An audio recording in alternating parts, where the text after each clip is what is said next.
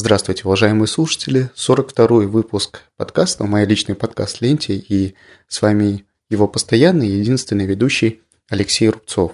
В прошлом выпуске я полностью посвятил новым устройствам от э, интернет-магазина Amazon, и одно из этих устройств, которое вот сейчас уже доступно к продаже, это Kindle за 79 долларов без клавиатуры.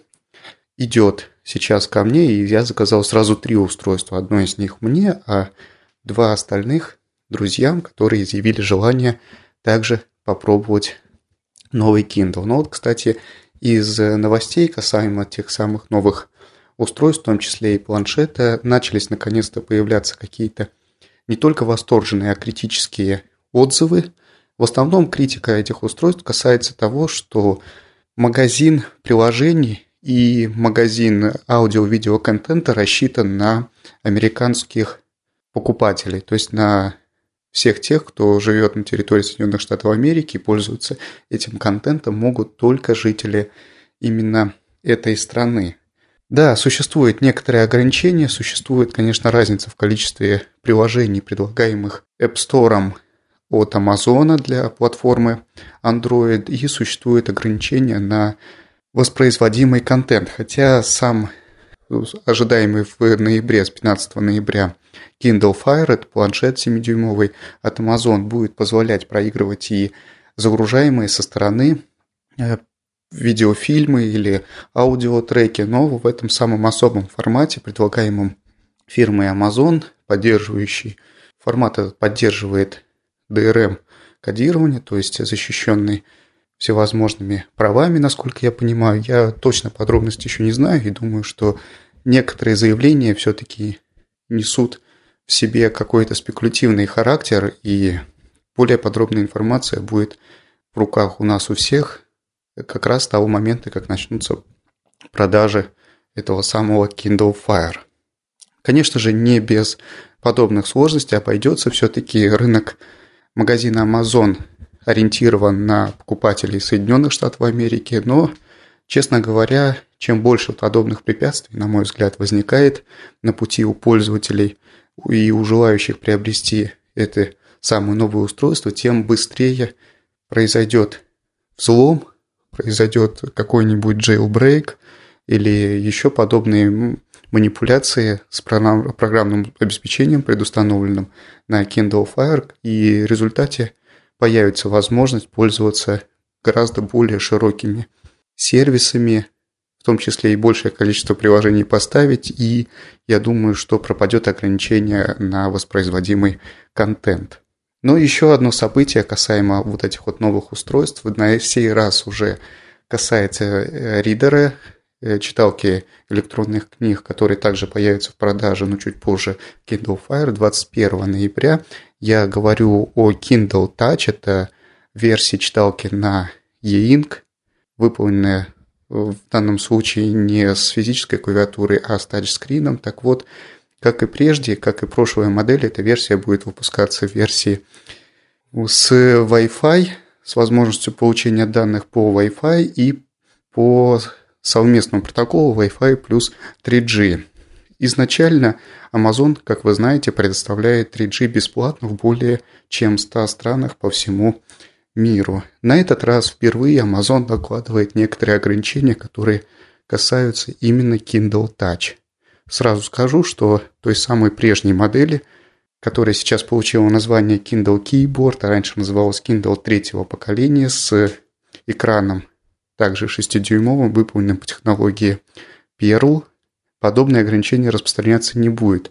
Так вот, Kindle Touch с 3G будут иметь возможность воспользоваться услугами 3G только для доступа к магазину Kindle Store, по которому можно будет загрузить небольшое, небольшое количество платных и бесплатных приложений, конечно же, книг и всевозможных подписок на какие-то газетно-журнальные издания, которые предоставляет Amazon в этом самом Kindle Store. И, кроме того, будет действовать приложение, осуществляющее доступ на страницы английской Википедии. Все же остальное, то есть возможности того самого экспериментального браузера, который не первый год Amazon встраивает в свои устройства, будут доступны только по технологии Wi-Fi.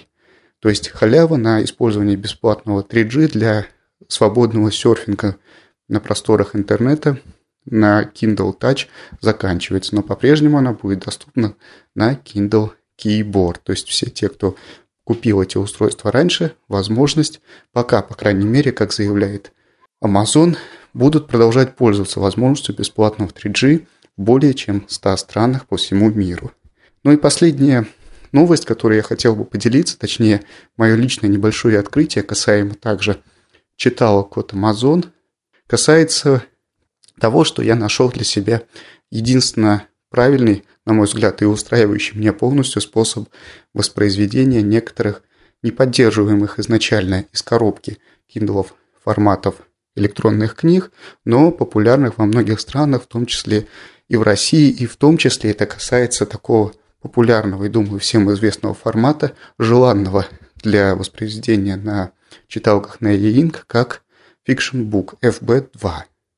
Так вот, я нашел э, программу, точнее порт популярной программы Cool Reader, выполненный для читалок Amazon. Программа Cool Reader позволяет воспроизводить как и FB2, так и форматы RTF, EPUB, ну еще ряд каких-то форматов, их достаточно много, из них, конечно, меня интересует больше всего FB2.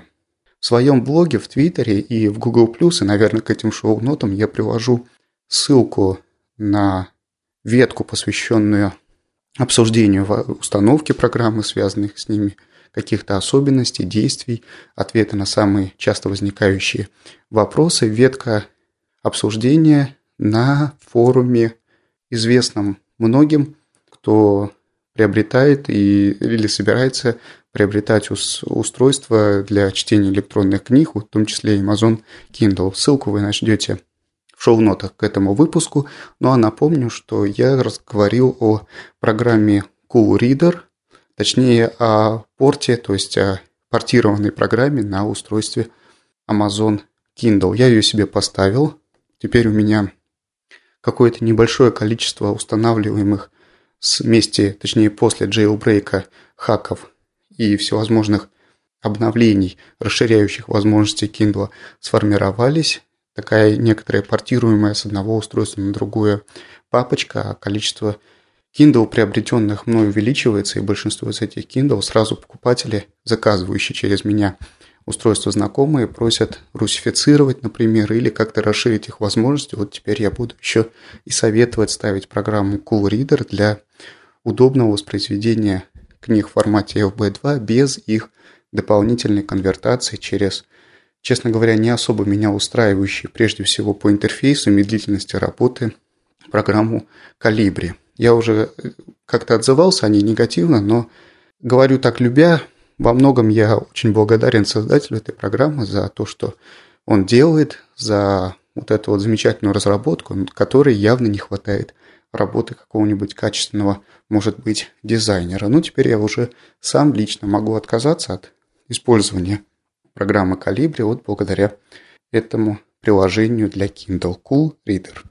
И чтобы как-то закончить тему касаемо всевозможных гаджетов и устройств, я хотел бы еще поделиться небольшой своей проблемой, о которой вы, у вас, может быть, есть свое мнение, и вы их, этим мнением поделитесь со мной. У меня один из постоянных таких рабочих машинок, которым я пользуюсь и дома, и иногда беру на работу, это нетбук на базе процессора Atom. Если я правильно сейчас вспомню название, это Asus EPC 1500 HA, и в последнее время я стал замечать, что производительности этого нетбука мне стало явно не хватать. Очень медлительный стал и ну, заметно притормаживает. Задался я вопросом, каким образом можно хоть как-то его ускорить и целесообразно ли это вообще делать. И определил я два пути. Первое – это попробовать увеличить, расширить оперативную память, которая в комплекте идет всего лишь количестве вот одна планка в 1 гигабайт, и установить можно только одну планку, то есть слот для расширения памяти только один, и максимум можно поставить 2 гигабайта оперативной памяти, и второе это просто полностью отказаться от использования этого ноутбука, попытаться его, может быть, продать за небольшую цену и приобрести что-то более существенное. Но вот пока я все-таки воспользовался первым путем и приобрел память в размере 2 гигабайта, поставил эту память в нетбук и попробовал запустить тесты, хоть как-то анализирующие увеличившуюся или изменившуюся производительность компьютера в целом. Таких программ для тестирования большое множество, но, честно говоря, результат их меня никак не порадовал. В целом, по оценке всех этих программ, производительность компьютера не увеличилась. Единственное, что мне помогло, это теперь уже стала возможность отключить файл подкачки, создаваемой операционной системой для тех программ, которые не влезают целиком оперативная память на 2 гигабайт на том объеме программного обеспечения, которое я использую на нетбуке. Это вполне возможно, и, наверное, это единственный разумный путь хоть как-то повысить производительность компьютера в целом. Перепробовал я все возможные советы по увеличению частоты системной шины и прочим способам разгона. Похоже, мой ноутбук работает и так уже на пределе своих возможностей. Несколько разных утилит, несколько разных советов и манипуляций, в том числе и с биосом, не привели ни к чему другому, как только к полному зависанию нетбука и, и необходимости отката обратно к прежним настройкам. Никак, в общем, мой нетбук не разгоняется. Единственная возможность увеличить его производительность, повысить объем оперативной памяти, что я и сделал. И вторая возможность, которая осталась по-прежнему для меня, это его продать, то есть полностью обновить свой парк домашних компьютеров. Пока до этого я еще не дошел. Если у вас есть какой-то опыт, советы или просто пожелания, напишите в комментариях. С удовольствием рассмотрю все возможные варианты увеличения производительности вот такой уже старенькой маломощной машинки. Ну теперь, чтобы не затягивать этот выпуск подкаста, вернусь к темам аудио и видеоконтента из тем аудиоконтента хотел бы э, сказать, что наконец-то подкаст «Подзарядка», еще один подкаст, в котором я принимаю участие, подкаст о здоровом образе жизни, о, трени... о тренировках в тренажерном зале. Прежде всего для меня это силовые тренировки. Вернулся этот подкаст в эфир после затяжного отпуска, который вместо наших трехнедельных ожиданий продлился почти два месяца. Вышел 25-й выпуск подкаста. Всех приглашаю его послушать, тех, кто еще не знаком с этой моей сферой деятельности в области подкастинга или моем увлечении силовыми тренировками. Милости просим. Слушайте, оставляйте свои отзывы, присоединяйтесь к аудитории и начинайте заниматься в том числе и в тренажерном зале.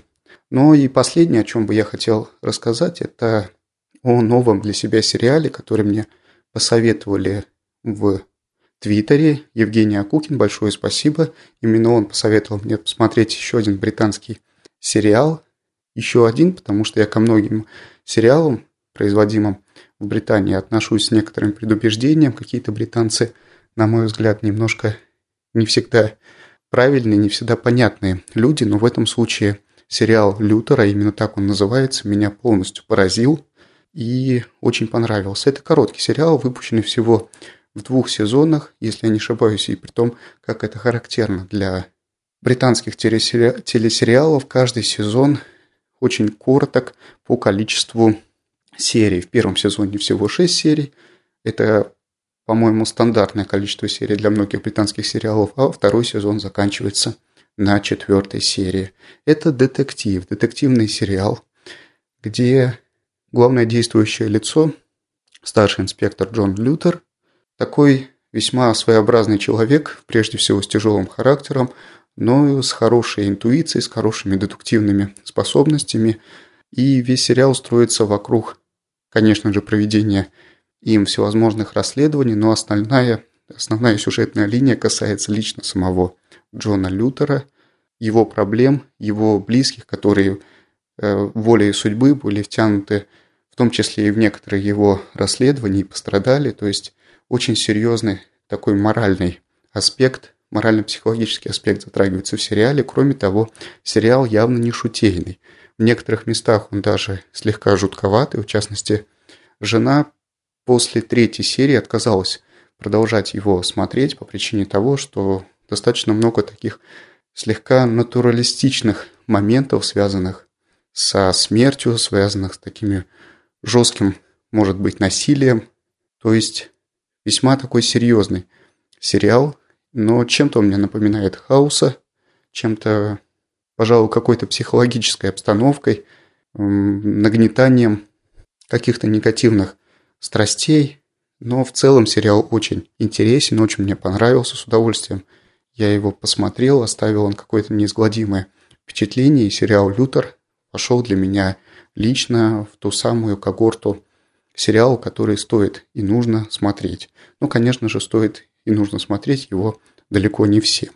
Тяжелых и жестких и подчас весьма откровенно жестоких моментов там предостаточно. На этом все. Буду заканчивать 42 выпуск подкаста. С вами был Алексей Рубцов. До следующих встреч. Пока.